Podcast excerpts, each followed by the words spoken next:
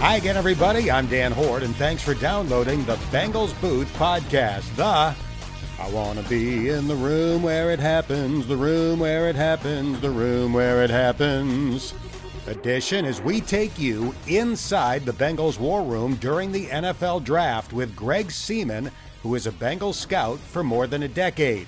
He shares some great stories about Cincinnati selecting Andrew Whitworth and Giovani Bernard and also discusses why things didn't work out in 2015 when the team's first two picks were Cedric Ogbuehi and Jake Fisher. Then I'll be joined by Tony Pauline, the senior draft analyst for ProFootballNetwork.com, who makes the case for why the Bengals should not draft Iowa center Tyler Linderbaum in round one. The Bengals Booth podcast is presented by Ultimate Bengals. Download Ultimate Bengals ahead of the 2022 season. It's free to play, next level fantasy football with fantastic Bengals prizes.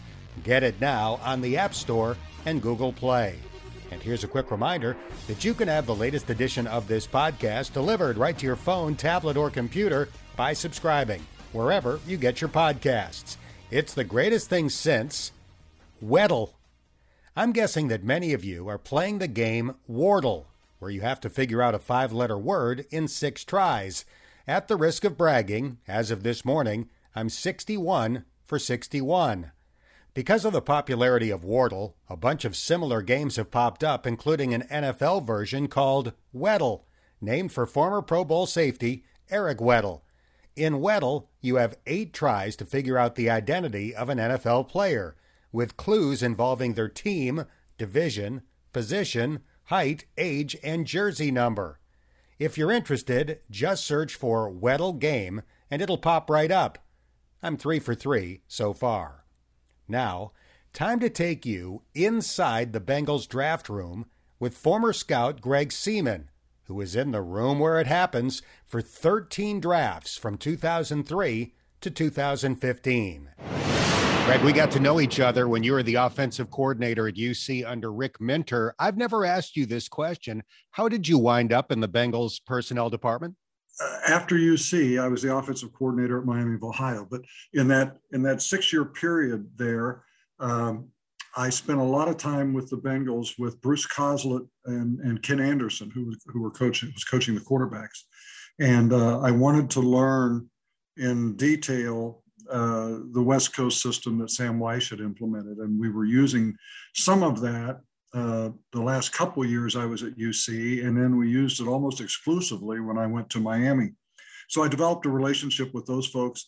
Um, in 2002, Bruce Coslet became the offensive coordinator of the Dallas Cowboys and offered me a, a, job there coaching the tight ends. And I, I went down there uh, not knowing that it was the last year of the head coach's contract and they were about to hire Bill Parcells. So it was a short uh, tenure in Dallas. Uh, but I, uh, when that was over, I really wanted to be back in the Cincinnati area. I hadn't, it, it's home for me, Southeast Indiana. And I had, there were no it was a, tough year looking for a coaching job. And Bruce did me a real favor. He called uh, Mike Brown and Marvin Lewis, who had just been hired, and uh, uh, gave me a, a, good recommendation. I had a year left on a Dallas contract, so I interviewed. I, uh, Mike called me actually and uh, invited me to come to Paul Brown Stadium. I interviewed with him and with Marvin, and at that point, uh, the Bengals had never had an advanced scout, uh, someone that would study thoroughly an upcoming opponent and then on Mondays, uh, sit down with the offensive staff, the defensive staff, and then with Darrin Simmons, the special teams coordinator, and go over what you knew about them, what you had learned from the previous week. So I did that in 2003 and really enjoyed it. It kept me connected with coaches, and, and it was just it was a fun job. Uh, and after that, uh, they they decided to uh, expand the uh, the player personnel department by 33% uh, because there was Lippy, Jim Lippincott, and there was Duke, and, and then there was myself. And then uh, we added another young guy uh, a year or so later. So it really kind of rounded things out for me because I still did a lot of the advanced scouting. Uh, I was doing college scouting and we were doing pro scouting.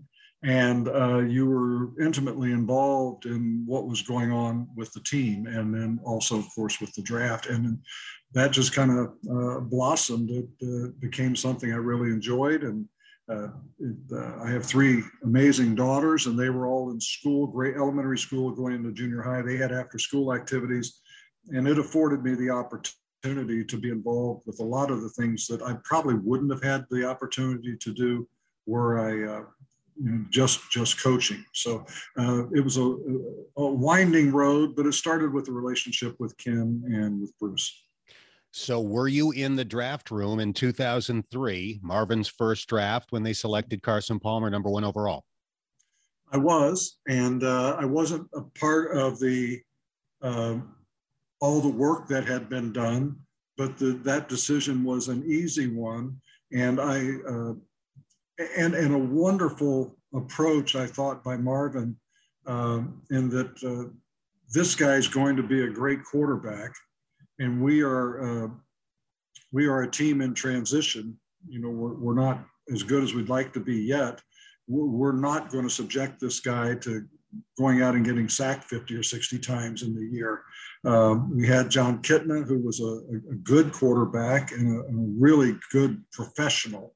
And I, I think to this day, if, if people ask Carson, uh, he has always said uh, that worked out really well for him. He learned so much that year and just watching John's approach and how John handled situations during the ball game, communication with the coaches. Uh, so yeah, that was uh, that was a no doubter, and uh, ended up being a very good pick.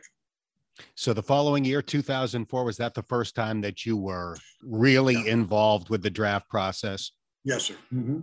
What do you remember about that first draft, where you're in the room and you're you're voicing your opinion and uh, you know really invested in every selection?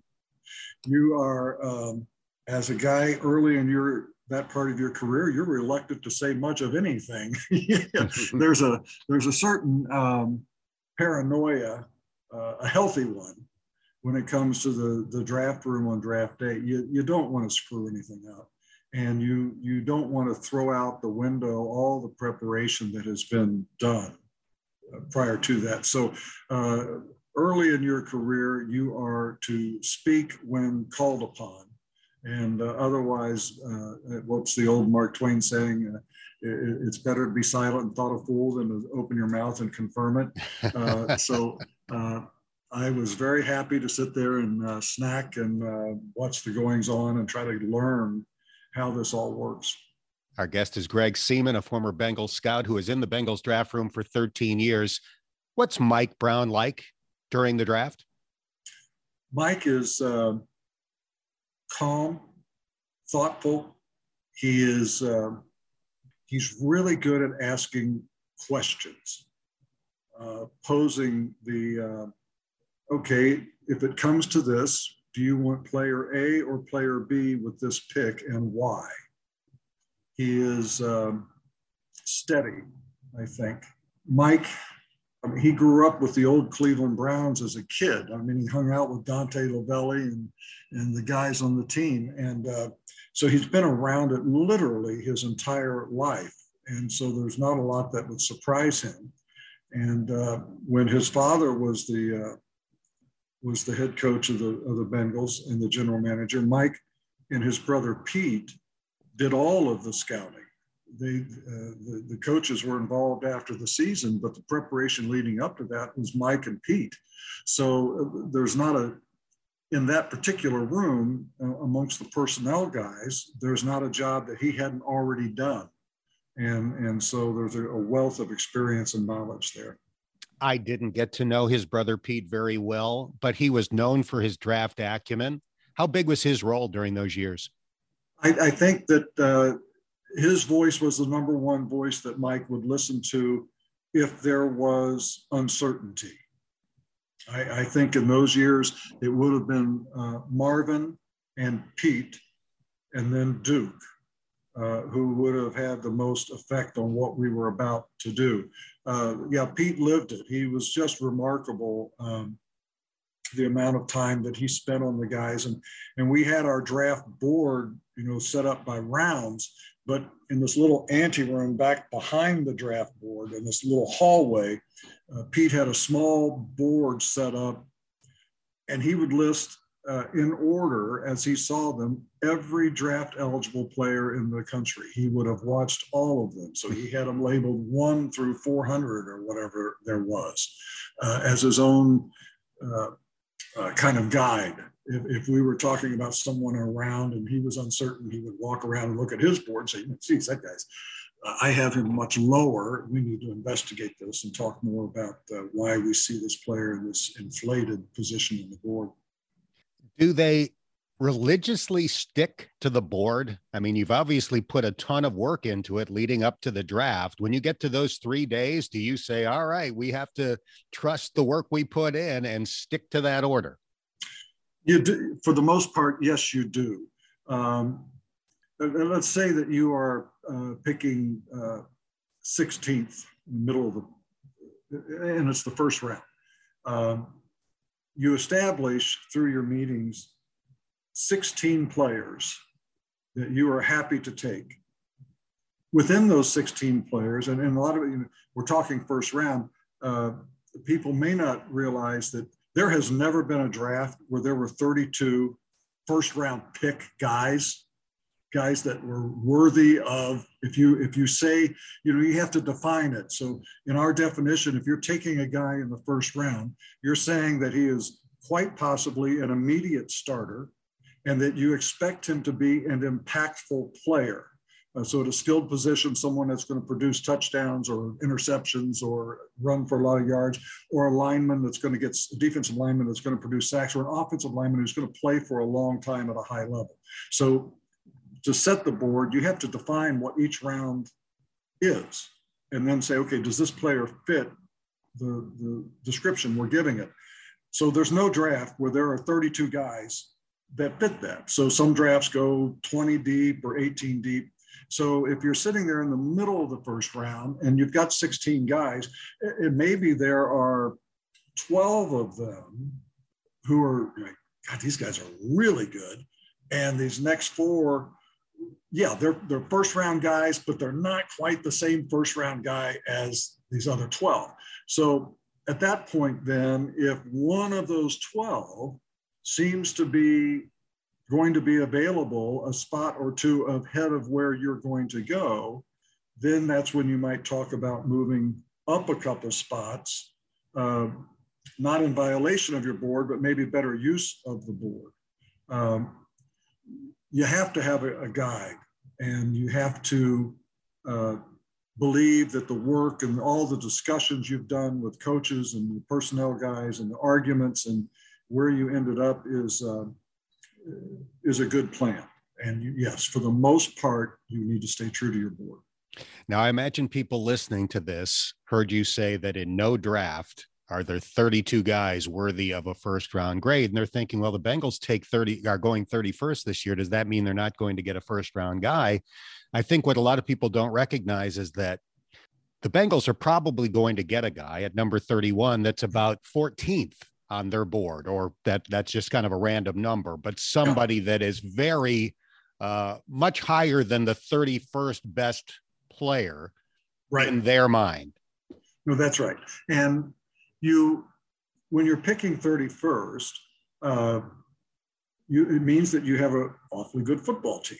And uh, so a player, a specific player who would fit uh, a spot on your team that, that uh, he may be more valuable to you than he is to some other players because it's a, a very specific skill set that you're looking for.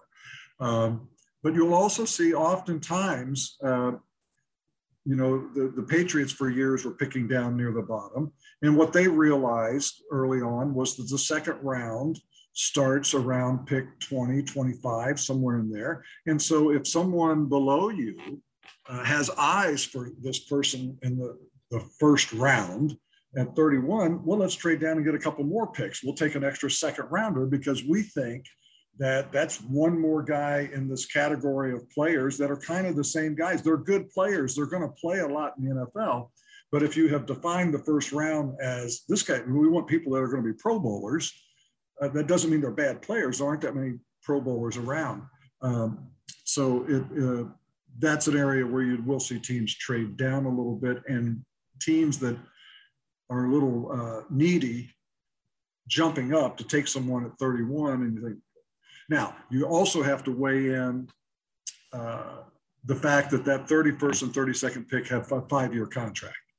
And uh, that can be really meaningful as you look forward at your cap numbers. Um, maybe it's an offensive lineman or a defensive lineman who you, you want to have for a long time. It's really nice to have that fifth year built into that first year uh, that first round contract. So that's another element into the decisions there we're getting a peek into the war room from former Bengal scout Greg Seamon. How big of a concern is leaking information in this process? I think it's a pretty big concern. I, uh, some places, you know, there are only three people that have access to the draft board, and the room is double locked, and there are cameras and, and laser sensors. Um, information, uh, as as Pete Brown used to say, once information is out, it's out at all levels. Uh, now, the, the, uh, there are some that like to play the information game and they will leak to a writer or an agent that, you know, we're really leaning this way or we think this guy's great and they want that information out there. But uh, certainly uh, you don't want to broadcast um, what your intentions are. It changes the value of picks. It changes the values placed on certain players uh, and what teams are willing to uh, if they want to jump ahead of you or if you're trying to uh, if they know you want a certain guy and you call them on draft day about moving up uh, the price for that spot may have gone up if they believe that you are desperate to go get that player. So so yes that information needs to stay in house how much did things change as duke tobin took on a more prominent role in running the draft? I think that uh, we streamlined our work uh, everybody, the traditional approach to it is that in the spring, uh, after the draft, scouts go out to all the colleges in their region, their area, and uh, get a, a first thought on next year's draft eligible players at those universities. And you're building networks, talking to coaches, that kind of thing. And then in the fall, you're with your team for a little while in training camp and then as the colleges start to practice and play, uh, you're just gone uh, from maybe the third week of August until the end of the college season. Uh, you're on those campuses and and doing all of that. We did have a smaller uh, number of scouts, um, but as as as Duke pointed out, uh, let's go look at the guys that are going to play in the NFL. There's a, there's some busy work that goes on with some of the teams that have really big scouting staffs. They'll they'll go into a college and and grade every senior, for example, in the program. So maybe there are 18 seniors. Well, the, the place may have three prospects, and our approach was go in and find out who are the prospects and let's pay attention to those guys and let's get on to the next place.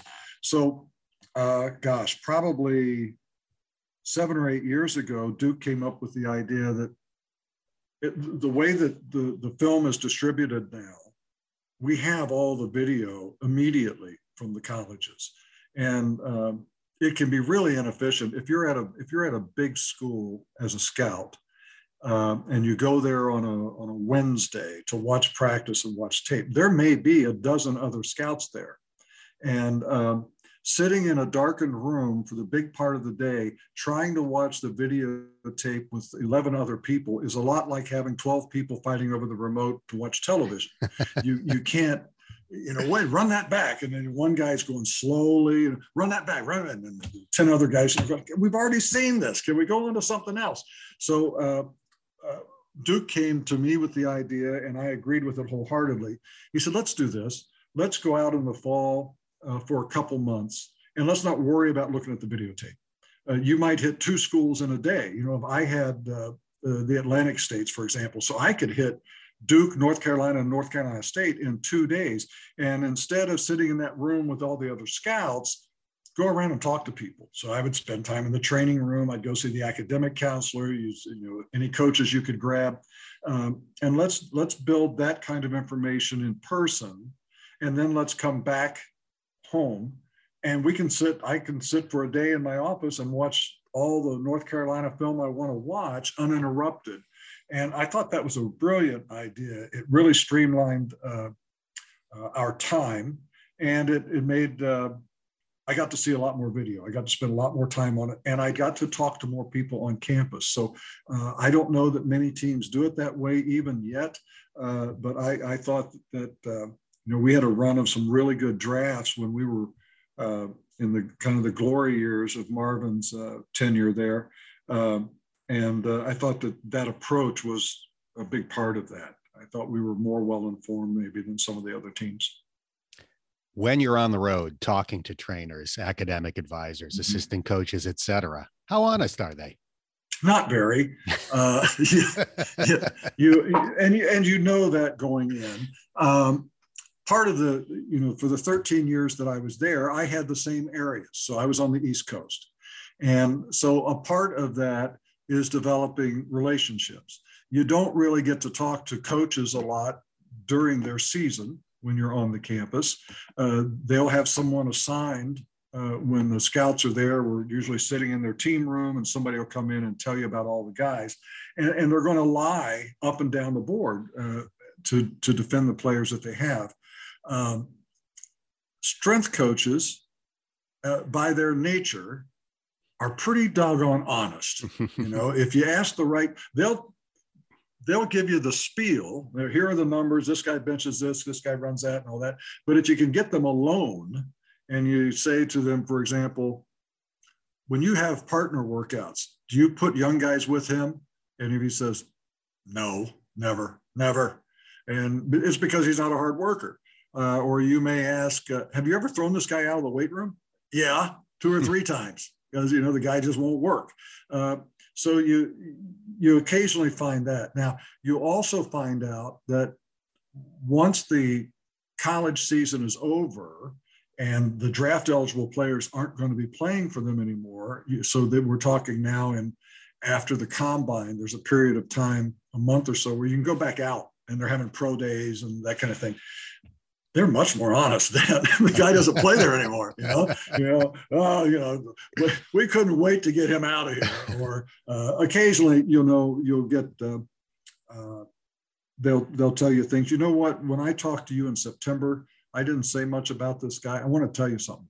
By the end of the year, he was a real leader for us. I mean, this kid just grew as a person, and I would change my recommendation to the positive uh, now. And I want to make sure you hear that because I know I didn't leave a very good impression of him early on. So it works both ways, but they are more forthcoming once they uh, once they don't uh, uh have to have the kid in the program and maybe that leaks. There was one strength coach at a university I will not mention that I thought was just over the top. And what he did on every kid's locker he had a, a, Velcro strip next to their nameplate at the top of their locker. And he had these little message boards made up. And it said things like hard worker, leader, non compliant, lazy, you know, uh, inconsistent. And on a weekly basis, he would go in and just change those. And so you could walk through the locker room. you see this kid's locker and it says lazy. oh, okay. That's pretty direct. I, I, think the head coach, after a year, made him stop doing that because he saw the scouts walking down the hall, the aisle of the locker, making notes on every player. Uh, but uh, he felt that that was motivation, and I think that uh, uh while it was well intentioned, his his approach was probably uh, less than desirable. Was there a point where the Bengals decided to prioritize character concerns more? I think that um, you know if you if you uh, if you have a restaurant for example uh, people that uh, have a complaint are much more likely to to write something on the internet about that. And if a player has an issue and it's a public issue it gets a great deal of attention. And not that it shouldn't but it overshadows a whole bunch of other guys on the football team. So uh, yes we had a run where uh, we had a handful of players uh, that got in trouble. And uh, that reflected badly on everyone in the organization. Um, so, yes, then you, you have to look then at, at what you're, how you're evaluating them. I think that there is a, uh, there's a there's a chemistry that that exists in a locker room. Uh, we were blessed uh, to have Andrew Whitworth and Domata Peko, for example, uh, in our locker room all those years. Uh, if a rookie came onto the team, the odds were pretty quickly he was going to end up at their homes uh, holding a couple of their kids on their lap and waiting for dinner and just getting a sense of you know this is how we do it uh, but even still then you have a couple guys that that don't behave the way you want them to behave and and you have a you have to decide what your tolerance level is for that and at a certain point you say you know this has now become a distraction it's beyond just something that you have to manage it's a it's becoming a negative for our football team. And yes, then you have to go. Uh, you have to say we're we're just not going to take uh, too many chances on guys that, that we know could have an issue. And sometimes you bring a guy in that has an issue that never showed itself before. Uh, so you can't uh, you can't always predict it. The the quality of your locker room, though, the the, the leaders in the locker room uh, can handle minor issues. If it becomes too big, then yeah, the player has to go and, and you have to think in a different direction. Andrew Whitworth and Domata Peko came in the same draft, 2006. Mm-hmm. Johnathan Joseph, same year. So that was obviously an extremely successful year in the draft for the Bengals. Do you have a favorite draft or a favorite draft pick from the 13 years you spent with the team?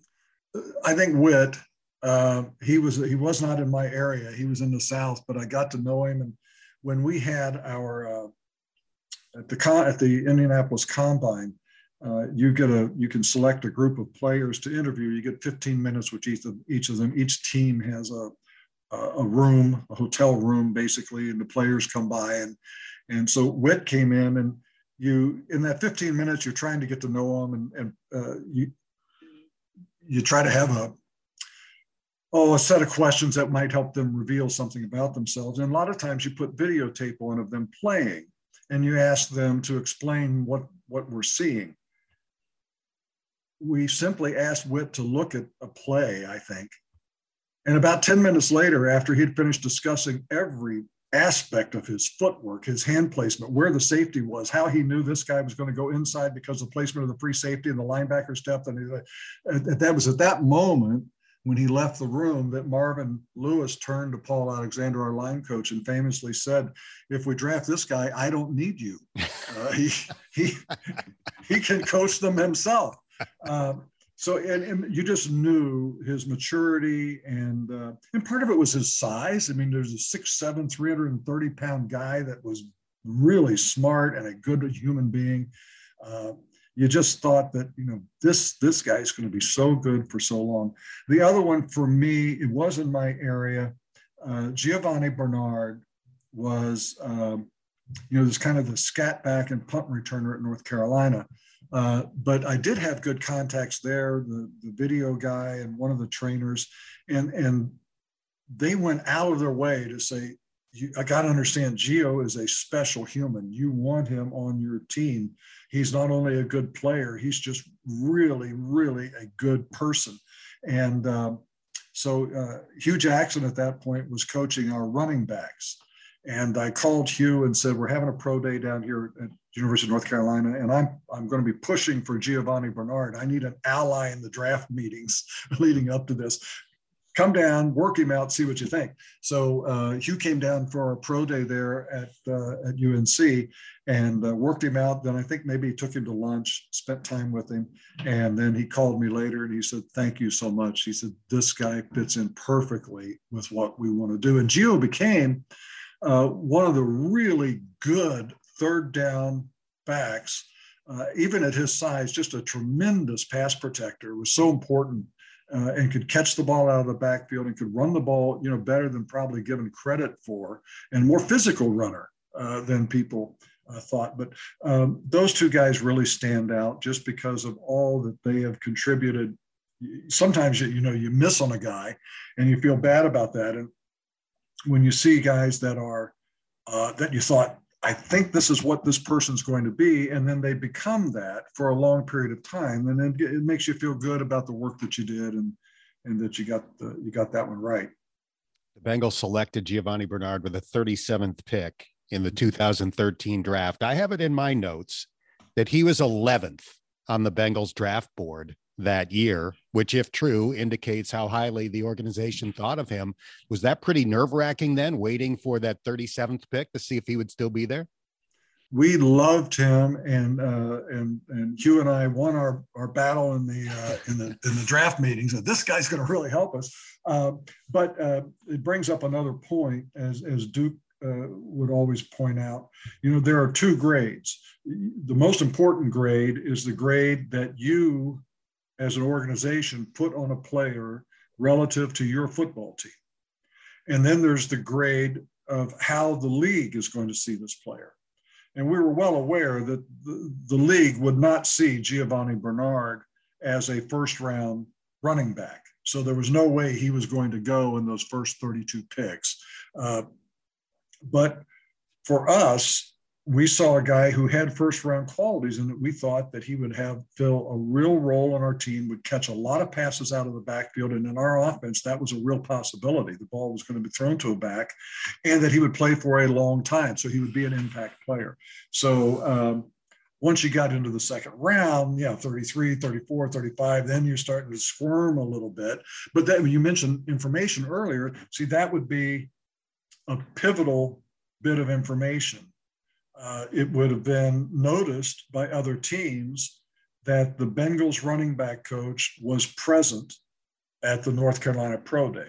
Because one of the things you do as a scout is on your, whether it's on your phone or a tablet or a piece of paper in your pocket, you're making note. Well, uh, Tomlin was there, and so and so, and the general manager was there too. So when you come back in your draft meetings uh, after the pro days, you're talking about well where do you think everybody else sees him? Well the steelers had seven guys there so i think they like the guy you know?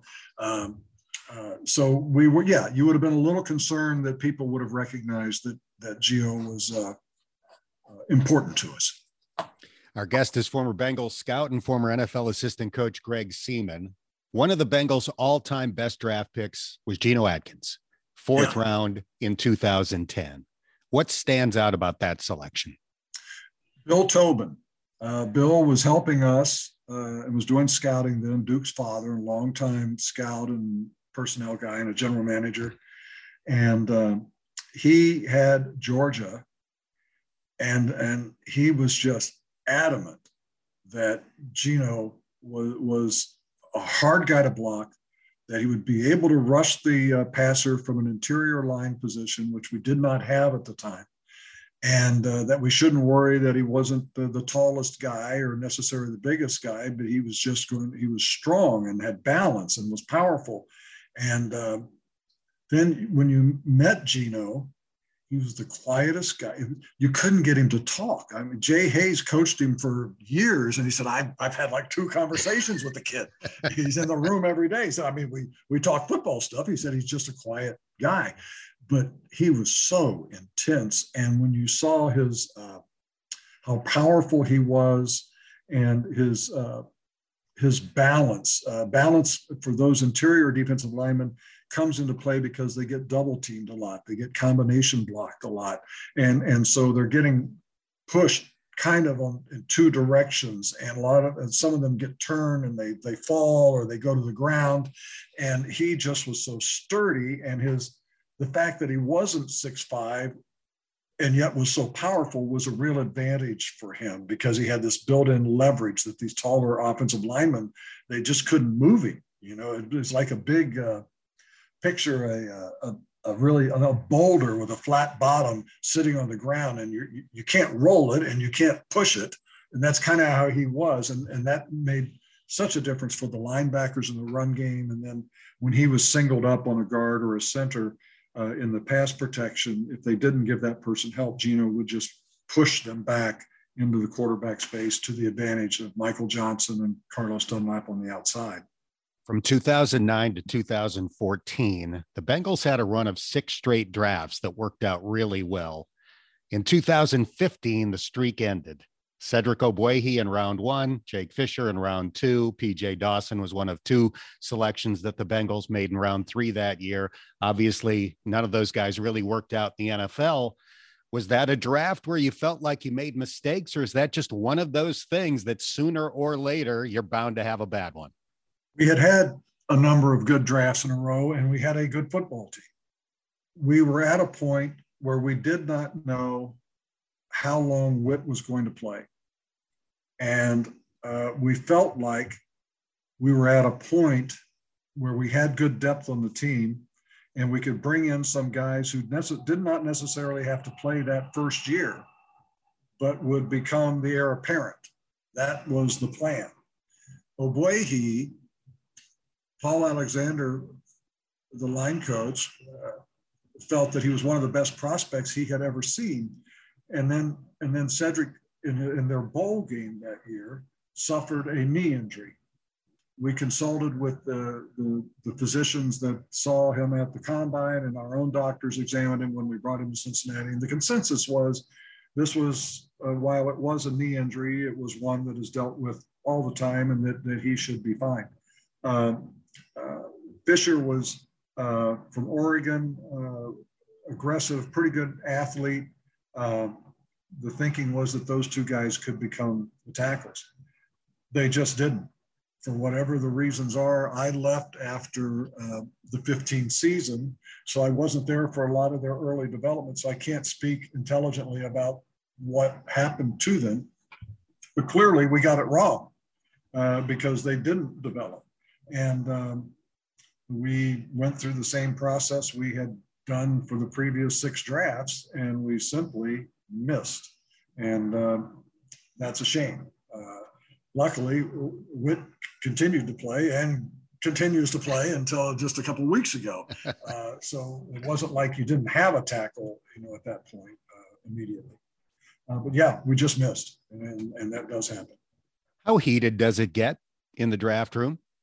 I think it depends on the personalities. Um, Mike would let you argue to a point, uh, but if he thought it became personal or or non-productive in some way, he would put a quick end to it.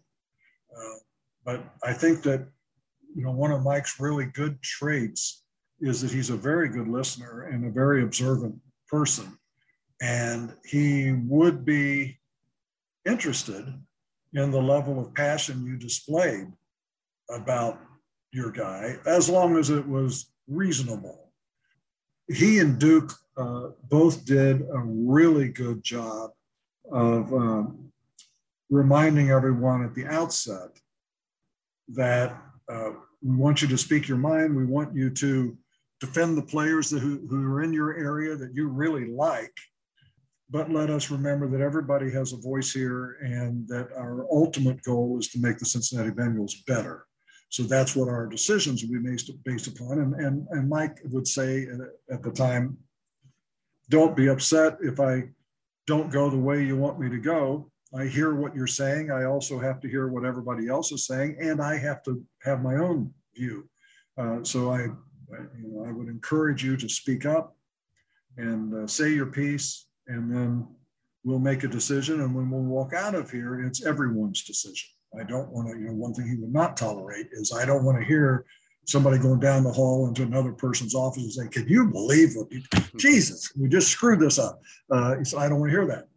We'll have make a decision as a group, and then it's our decision, and everybody lives with it. So I thought Mike handled that kind of thing really well.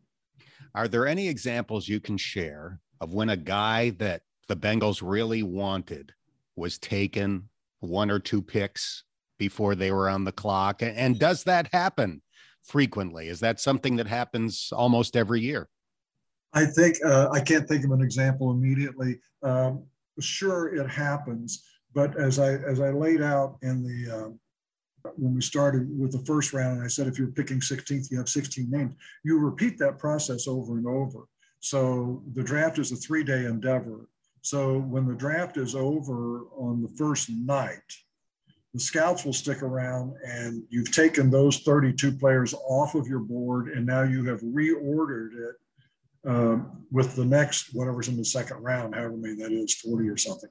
Uh, you you reorder it based upon what you have, how you've graded those guys, and then early the next morning, everybody comes back in, and we say, okay, here's where we are. Do we want to make any adjustment to it? Well, why would you make an adjustment? You might make an adjustment based upon who you got in the first round. Uh, you know, if you took your quarterback in the first round, then these other quarterbacks that were in that next group of players come off. You're not going to take them. And so you're going to elevate some guys up. And you have to have a really good discussion at that point of, right, we're picking 16th again, again here in the second round. Here are the 16 guys numbered one through 16 that we want. You know who we really want? We want 13 if we could get 13, so you're watching it play out, and then that again is where the discussion comes in. All right, we've got Atlanta ahead of us, and we're looking at a uh, edge rusher. They've got, let's say, they have two great edge rushers. They're not going to draft an edge rusher, but this team behind us may be looking at the same thing we're looking at. Should we call Atlanta first, for example, and say we'd like to move up to your spot? because we can assure ourselves that we'll get our guy. So there's a little bit of play with it you know, uh, at that point, based upon who you've already taken, for example. One thing that's interested me over the years that I didn't realize is that what we see on TV is not live. In the draft room, yeah. you're several minutes ahead, correct? Yes. Yeah. Yeah. Yeah. They, um, you, you in the first round, you have 10 minutes. And uh, the TV programming, uh, they're working on a 10 minute schedule as well and when they plot out the broadcast. So they are allowing this person to talk about the players and this person, then there's a commercial break. And, and so the teams, if you know who you're picking, and if nobody is calling on the phone, and, and normally you will wait, um, unless you're just absolutely certain we're taking this guy no matter what. As soon as it's your turn, you'll call New York and they'll hand in the card. If you are in a position where you say, well, give it five minutes. Let's see if somebody calls and what they have. And you will have already discussed uh, if we're picking 16 and we're, we're thinking we might move, what would we take in return? So you have all that in your mind, and you have two people in the room that man the phones that uh, other teams can call in and say, "Hey, we interested in moving?" Um, so a lot is going on there, uh, but no, but rarely does does a team take those full 10 minutes? Yes, it's the, the pick is in and, and then you wait uh, several minutes before you see it on television. Yeah. It is a very highly rated TV show. So this stuff oh. uh, is important. Yeah. I mean, the draft kills NBA playoff games, uh, Major League Baseball games, MLS. I, I mean, it's, it's really kind of crazy that to watch this thing, but it has, yes, it's a prime time showcase. Yeah, if, it, if I'm not mistaken, the combined rating of the first round of the NFL draft between the various networks that now carry it exceeds any game of the World Series, which is crazy to me being a lifelong baseball fan, but that same shows here. you the power of the NFL. Yeah, that's same here. I, I, grew up with the Big Red Machine as a, as a local guy, and I can't imagine that. The World Series was, geez, it was everything. You kept scoring, you kept your scorebook at home yeah, it's, it's very true. The NFL is a monster uh, in terms of television. All right, a few more hard hitting questions for my friend Greg Seamon, the former Bengal scout. How much snacking is done in the war room and what's available? The amount of snacking at the beginning is, is casual. And the closer you get to your pick, it's by the handful. Uh, you have uh, you have somebody coming in just dumping uh, Chex Mix and candy bars, and uh, uh, in our in our draft room, licorice was very popular, either the stringy kind or the little chewable bites. Um, little longer uh, lasting. Yeah, sodas. Uh, yeah, just a tension reliever, I suppose. Uh, but yeah, a lot as it gets closer to it. And then if you if you really get the guy you want, you're really happy. Then there's celebratory snacking. You know, people walk. yeah, yeah, can I get you another candy bar there? You know, uh, self congratulations for a few minutes, and then you start thinking about the next round. And oh God, is he going to be there? What are we going to do? Uh, that kind of thing. It one of the, one of the funny things that uh, it's not it's not funny at the time, but um, you, have a player, uh, again, let's say we're picking 16, you have a player ranked eight, and he doesn't get picked eight or nine or 10 or 11 or 12, he's sliding. And you're looking at each other and saying, okay, is this really good? Or is this really bad? Do people know something we don't know? And you start, you you might reach out to contacts that you have, maybe somebody, maybe a writer that has covered that guy, or um, somebody at the school who you have a good relationship with. Why is this guy sliding? Is there going to be an arrest report tomorrow that we don't know about?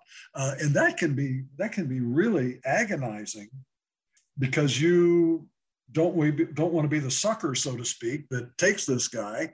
And another part of you is saying, daggone it, we did our research on him. This guy's really good. These folks are just wrong. And if he slides to us, we're going to hit a home run.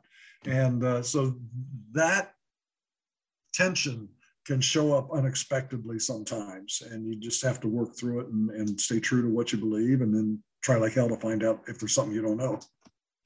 Were you amazed by the remote draft a couple of years ago with roger goodell in his basement and you know duke tobin with a live camera in his home and all of that? Right.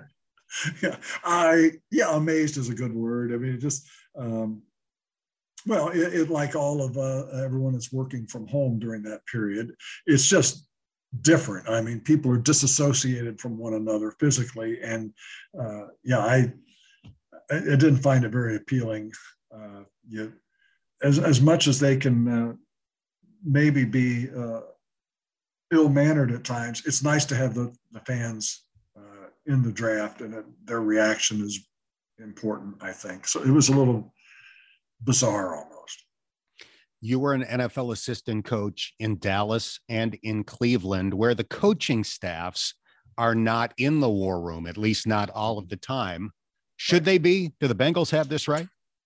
I have um, a strong feeling that all the people that have worked to build the draft uh, should be available in the room. One is a reward for all that they have done. Uh, two, to have their availability if there's a last minute uh, question. And that would what that question would be is, well, unexpectedly, guys, we can have a choice here between these two players at the same position. We have one rated above the other. We think they're both really good. Is there anything that sways us between these two at this point, maybe based upon somebody else we drafted already or whatever?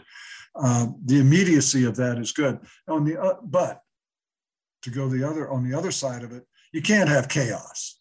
And, and so you asked me early on about the 2004 draft, and I said, as you speak when spoken to. That does have to be the, the way that the room works. Um, I think that if you if you were a team that uh, truly had some concerns about uh, leaks and you just didn't feel good about your people in that mm-hmm. regard, um, that would be part of it. Um, there is a complicating factor more these days than probably when I first started, even, uh, and that's agents. Uh, agents that represent both coaches and players. And um, they have their own relationship, and, and you have to make sure you say, uh, and Mike, Mike said this to the coaches if I find out that you're leaking information from the draft board about where we are on one of your agent's players, then that's fireable. We can't do that. Um, so that would be a bit of an argument for having fewer have access to it. Um, but I, I felt I felt like when you lock most all the people out who have done all this work, it's a little insulting and a little uh, disappointing. Um, for a young scout, I think it's important that he is in the room. If his aspirations are to run a personnel department or ultimately be a general manager, it is greatly to his benefit or her benefit because we have more and more uh, young ladies coming into scouting, which is awesome. Um, it's to their benefit to be in the room and see how it works, to see how it is when you've got three minutes left on the on the uh, pick, and suddenly the Dallas Cowboys call and they want to move to your spot, and they're just sweetening the offer. Uh, you got to have a calm, steady hand there, uh, and how to handle that because it, you know it's not it's not like the movie Draft Day where it happens all the time, but it does happen, and it happens in, a, in a, a point where you have time constraints. Like uh, who was it several years ago? The Minnesota Vikings missed their turn, and somebody jumped ahead of them and took their spot. So I think that there's a benefit being in that room and seeing how that all works. So my I would favor having the people that have done the work to be in the draft room, at least as observers, and available as a sounding board if there's some discussion that has to take place. Were you working for the Browns when draft day came out? I want to say, yeah, I was there starting in 16. So I think the movie came out around then. And it was entertaining. And, you know, I love the great message. You, you stay true to it. And you got the, the general manager's got the uh, note to himself in his desk drawer, you know, to remind himself, stay true to what you believe and take mm-hmm. this guy. And, uh, and then the, it was a little overdone with the birthday party, you know, they, they interviewed the kid. You know, Why didn't any of your teammates come to your birthday party? But, uh, but there is some, uh, you know, that was dramatic, certainly. Uh, but that is the kind of, I think the point they were making is, is a good one. That's the kind of thing that you expect a good area scout to find out that, you know, he's in that school three or four times a year and he develops relationships where he can go down the hall and go into somebody's office unannounced and, and they're, they have a friendly relationship and say, you know, what's going on with this kid? And uh, you find out. So it was entertaining. Yes. We are about a week before the draft. What's going on right now? And is the work basically done? Yes, boards are set. Um, the process has always been, and I assume it's the same. And obviously, I haven't been in that part of it for a few years, but the last week generally was uh, you would do a series of mock drafts yourself. And uh, so you might take, in our case, we would take all the coaches and scouts in the room, and you would have uh, one or two teams that you represented. You were their general manager for this uh, draft. And then we would spend a couple days doing drafts. And so I'm the New York Giants, and I picked John Smith. And you would come down, and uh, there's your spot. And uh, then Mike would make the pick, and, or we would discuss it and say, okay, yep, we're going to stay right where we were uh, and take that guy. On a, on a next day, you might do it, and he would ask you to make different picks, and maybe the person you were left with was the 16th player on your 16 player list, and you're thinking that the 17th and 18th players are just about as good, and we can pick up a second round pick. So we're if that happens, we may call these guys because we think they're looking for this same player, and maybe we can move back to get their second round pick, still get a guy we really like. Um, so you do that, and you have that discussion of. Uh, you try to have done your research teams that you think might like to move to your spot and so then you have the discussion of okay, uh, the Philadelphia Eagles, as anticipated, have called us about this 16th pick. What do we want in compensation? And uh, what what we learned in the last 10 years is that um, general managers on a lot of teams place less value on future picks than they do on current picks. So you you, you know, you would say to them, okay, well, here's what we want. Uh, maybe we want your starting right tackle and your uh, third round pick, or we'll we'll trade you first round picks. We want a second and a fourth, or we will trade you first round picks. We want a second and next year's first because they don't value it as much as they do this year's. Sometimes it's a GM who's in the last year of his contract and he really doesn't care about that future pick. He just wants this player to save his butt. Um, so you try to rehearse um, as much as you can what's going to happen on draft day so there aren't surprises. It's much like uh, putting on a play, for example. You rehearse it and rehearse it and rehearse it. And, and so you uh, as uh, somebody once said, have a plan, execute the plan, plan for the unexpected. And that last week is the planning for the unexpected uh, part of that, I think. Last thing, I think a lot of NFL fans, football fans in general, would say being inside the war room during the draft would be on their bucket list, would be one of the coolest yeah. things they could experience. Do you feel that way about the 13 years that you were in there with the Bengals? Yes, for a personnel guy, that's the Super Bowl, and uh, it's uh, it's the culmination of so much. Uh, you you you know the free agency period starts in early March, And uh, teams have different philosophies about free agency, but but free agency oftentimes will define a portion of your draft. Uh, so you want to get that part right. And then uh, if you've done that and you've eliminated the uh, necessity of drafting for need because you didn't answer your problem with a veteran left guard or whatever it is, and now you've got to move this left guard way up your board out of need. You don't want to do that. So if you have a, a well planned, well designed draft, uh, it's a ball. You feel like you're in some control and that you're making your team better and that you're making your team better for a period of years. And so, yeah, it, it would, it would be a well, uh, it would be a well experienced bucket list event. Yes, it's very cool. This has been extremely enjoyable and informative. I appreciate your time and your friendship. Thank you so much. Dan, thank you. It's been a pleasure. By the way, the Draft Day movie starring Kevin Costner as Sonny Weaver Jr., the fictitious GM of the Browns, actually came out in 2014 while Greg was still working for the Bengals.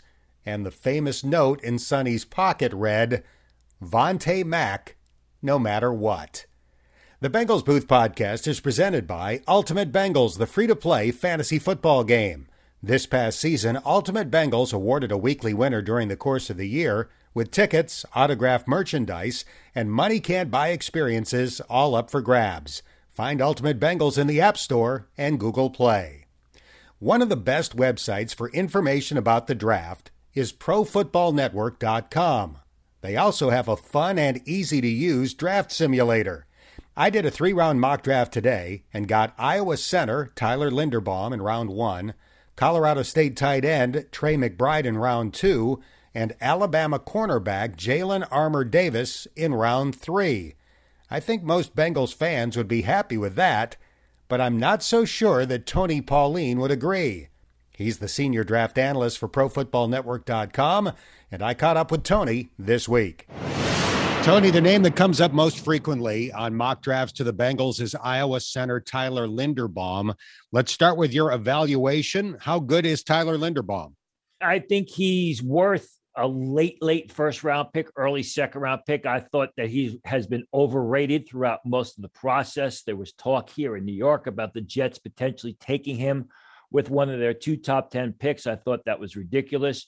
But I think late first round may not be a bad place for him. He's a solid player. He's not a great player. He's a zone blocker. He's a guy that needs a running start into his blocks. He's not a big, strong mauler guy. Uh, I tell people go back and watch the film of the Big Ten title game when he was basically handled by Chris Hinton. And then you you factor in that he's only ha- uh, he has arms that are barely 31 inches long, and you wonder how he's going to handle those big Jordan Davis type defensive tackles in the middle of the line. I think if you put him in a zone blocking situation, you ask him to get out to the second level, you ask him to pull across the line of scrimmage and block a motion, he's going to do exceptionally well. He's a tough guy. He's not a very big or powerful guy, but still, I, I think it fits a need. And I think the end of round one is isn't a bad spot for Linderbaum. Tony, it sounds like you are not as high on Linderbaum as many. Well, I mean, as far as centers are concerned, they're day two and day three guys. I think someone like Cameron Jurgens of Nebraska, who I think is ridiculously underrated, I have him as a third round pick, but I think Cameron Jurgens of Nebraska is better value at the end of round two for the Bengals than, say, Tyler Linderbaum is the end of round one. And then you get guys like Zach Tom of Wake Forest, Dylan Parham of uh, Memphis. Those are all maybe late day two, early day three guys who I think have got a tremendous, uh, tremendous amount of upside potential. Uh, but if you're looking at the uh, at the Bengals, the end of round one, I think you got to consider cornerback. You got to see which cornerback uh, is still available, and they could potentially get a very good one there. I think your top three cornerbacks, Ahmad Gardner of Cincinnati, Derek Stingley of LSU, Trent McDuffie of Washington will be off the board. But still, whether whether it's Roger McCreary of Auburn, Kaiir Elam of Florida, Andrew Booth of Clemson, Kyler Gordon of Washington, although some people think that Gordon could be a late first round choice, those are all going to be considerations. Those are all good prospects. And I think those are all upgrades over what the Bengals uh, presently have at cornerback of the four corners you just mentioned, McCreary, Elam, Gordon, and Booth, do you like two more than the others? I love Roger McCreary of Auburn. The I mean, he's a tremendous shutdown cornerback. He gets it between the ears. He's got great ball skills. What he does is he does a tremendous job making plays with his back to the ball, almost knowing when the ball is in his air and getting his head back around to position himself uh, against the opponents to make plays on the ball. And, and I recommend anybody go back and watch that Alabama Auburn game, which ended the regular season last year. I mean, he he was dynamite against those two outstanding Alabama receivers. The problem with McCreary is he's under five foot, uh, he's under six foot tall. He's five foot 11, ran in the low four fives uh, at the combine, and he's got short arms, which is going to downgrade him, but he's got outstanding cover skills. I also like Kaiir Elam a lot. He's a big physical guy. He's fast. He shows some solid ball skills. I think the issue with Elam is Opponents purposely stayed away from him. They threw the ball in the opposite direction or the opposite side of the field of where he was. And sometimes that's a little bit difficult to completely scout a player like that. But I think Elam's got a tremendous amount of upside potential. I like him a lot as well.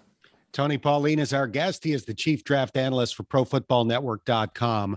Last week, the Bengals reportedly hosted Houston defensive lineman Logan Hall on a pre draft visit. What's your scouting report on Logan Hall, and could you see him going as high as 31? No, I don't think he's a first round pick. I think he's a day two selection.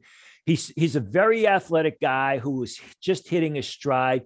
He's a bit of a tweener. You know, is he a defensive end? Is he a defensive tackle? Is he a three technique guy? I think he's got to get a little bit bigger. He's got to get a little bit stronger. I think he's got some upside, but I, I think that the Bengals can fit other positions of need with guys who would, would, will be able to bring more immediate impact uh, as rookies, as opposed to Hall, who I think is going to need a little bit of time. I like Hall, but I like Hall as a late second round pick uh, and a guy uh, that'll be a real good player two or three years down the road. Tony, offensive line is not the obvious need that it was before free agency since the Bengals went out and signed three guys, but there's still one opening on paper for now. Left guard hasn't completely been determined. Now, Ted Karras could kick over and play guard if the Bengals wind up taking a center. But let's look at the guards because the names Zion Johnson and Kenyon Green have been mentioned often. Do you like those two guys? And do you see either or both lasting as long as 31? I'd be surprised if both are available. Uh, maybe one of them. I think in Zion Johnson, you're getting a guy who could play guard. He also started at left tackle uh, for Boston College for a while. I don't think he's going to be a left tackle at the next level, but still, if your left tackle goes down, Zion Johnson successfully played that position at Boston College, so he could fill in in a pinch. Zion Johnson's also a guy that successfully took snaps at center uh, uh, during Senior Bowl practices. So you're getting a guy that can, you know, play two interior positions and may be able to play left tackle in, in a need if, if your guy goes down. Kenyon Green is a big mauler guy. He's the type of guy that I think a Tyler Linderbaum you know, would have problems with if he was on the opposite side of the uh, ball. He's a nasty guy. He is a tough, slug it out, punch in your face type of uh, lineman. He doesn't have the versatility of Johnson, although Kenyon Green did play a little bit left tackle, wasn't as good as uh, Zion Johnson at left tackle. Uh, but but he's a bigger guy. He's more of a smash mouth uh, power gap lineman. I think in Johnson, you're getting a good, versatile offensive lineman that can play multiple positions. Uh, you can use him in a zone blocking system. I think in Kenyon Green, you're looking at, at more of a smash you in the mouth power gap type of lineman. The Bengals' top three wide receivers are excellent, and they all stayed healthy last year, but it's unlikely that that's going to happen in back to back seasons. How deep is the wide receiver crop in this draft? And how, how far down would you have to go to get somebody who could contribute right away? Yeah, you should be able to get good receivers in the fourth and fifth round in this draft. You know, if you're, you're talking about a guy in the fourth round, Romeo Doubs of Nevada, who's Carson Strong's favorite receiver, Kyle Phillips, a smaller slot guy who does a great job running routes, could also double up as a return specialist. Bo Melton of Rutgers, a guy who I don't think was properly developed at Rutgers primarily because they had problems on the offensive line had a terrific Senior Bowl uh, week of Senior Bowl practices. Ran four three four at the combine, so you, you know he's got that sort of upside. Tyquan Thornton of Baylor, the guy who ran four two eight uh, during the combine. He's a taller, thin guy, six two and a half, 181 pounds. A lot of good developmental type of prospects that I think as rookies could contribute as number four receivers. Tony, the Bengals' top two safeties, Jessie Bates and Vonn Bell, could both be uh, in the final year of their deal. Jessie Bates was franchise tagged. Vonn Bell's got one year left on the contract he signed a couple of years ago. How about safety in the first few rounds? How is that crop? I think what's going to happen with the safeties is if you want one of the top safeties, and I'm going to take Kyle Hamilton out of this equation for a variety of reasons, but if you want a top safety, you better draft them late in round one or uh, by the middle of round two, because I think they're going to be off the board late round two at round three. I mean, your top guys uh, or, or the guys that are good safeties, ter- terrific free safeties that go sideline to sideline, excellent ball skills that could go late first round, early round two include Lewis Cine of Georgia, Daxton Hill of Michigan, Jalen Pitre of Baylor, Jaquan Brisker of Penn State, Nick Cross of Maryland. You know, I, I, I think except for maybe Cine and Dixon, Dixon, uh, Daxton Hill, I'm sorry, uh, all those other guys are more second round picks, but they won't be there when the Bengals are called to the clock late in round two. I mean, later on, you're talking about guys like Cordale Flott of LSU, who's a sort of a combo corner safety who's very good. Only had one really good season at uh, LSU, although he was good last year. A little bit tall, tall, thin guy. Dane Belton of Iowa, who's a fourth round pick, more of a straight line downhill safety. Uh, Ver- Ver- Verone McKinley of Oregon, terrific player, but not a good athlete. Could not break four six five in the lead up to the draft. So you're talking about day three guys that have got a lot of limitations in their game. Quentin Lake of UCLA is someone who I absolutely love terrific football player, great instincts, great ball skills, but he barely broke four six uh, in pro day workouts in the combine, which is going to be an issue at the next level. Tony Pauline is our guest. His big board on profootballnetwork.com is amazing. I highly recommend checking it out. Uh, this is a Bengals podcast, but there's obviously a lot of interest in uh, UC Bearcat prospects yeah. since up to nine guys could be drafted this year. We know Sauce Gardner is going to go in the first round. Do you think Desmond Ridder will as well? If it was up to me, I'd say no, because Desmond Ridder to me is a day two pick. But the information I'm getting back from teams is just about everybody has a first round grade on them. And, you know, one thing we've seen the past, what, 15 years in the NFL draft is that quarterbacks are always overdrafted. So I'd say right now there's a better than 50 50 chance that Desmond Ridder ends up in the first round. I have joked that my nightmare is Desmond Ridder to the rival Pittsburgh Steelers. Could you see Pittsburgh taking Ridder at number 20? I think they're leaning more towards Malik Willis of Liberty, whether he's there at 20 or whether they have to trade up to get him. I think that's been their game plan all along. I think there's an uh, that's a possibility. Same thing with Matt Corral to the uh, Steelers at 20. How have super seniors cha- uh, changed your draft evaluation this year? Well, it hasn't tr- changed the draft evaluation. What it does is it m- means that there's more draftable players than there are draft slots. And, and, you know, you go back to last year, because so many seniors went back for that extra year of eligibility granted to them by the NC2A, what you had was you had players that were usually seventh round type talent go in the fifth round. You had players that usually would have been priority free agents end up being selected in the draft. The opposite's going to happen this year. There's going to be a ton, a plethora of talent in day three. So what's going to happen is guys that will usually be fourth or fifth round value could go sixth or seventh round just because of the numbers. And guys that have draftable grades may end up not getting drafted uh, drafted at all. So basically, on my board, there's only 255 players selected in the draft. I have about 280 players with draftable grades.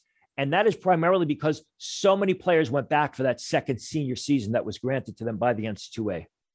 And you've evaluated more than 1,400 guys, correct? Correct. And this is, you know, a, a, couple of years process. This isn't done over the course of months. I mean, most of these guys I have notes on for two and three years. That's why I like to look at the body of work. I can talk about a guy like Derek Stingley throughout his career. So, yeah, the evaluations are done over the course of their college careers. Obviously, more emphasis is put on the final year before they enter the draft, but you can't forget about the early seasons while they were on the college field. Well, Tony, as I mentioned, your big board is awesome. Uh, the mock simulator on profootballnetwork.com is addictive. I love them both, and I really appreciate your time and your expertise today. Thank you so much. Thanks for having me again. That's going to do it for this episode of the Bengals Booth Podcast presented by Ultimate Bengals. Download Ultimate Bengals ahead of the 2022 season. It's free to play, next level fantasy football with fantastic Bengals prizes. Get it now on the App Store and Google Play. And if you haven't done so already, please subscribe to this podcast. And if you have a minute, give it a rating or share a comment. That helps more Bengals fans find us. I'm Dan Hoard, and thanks for listening to the Bengals Booth Podcast.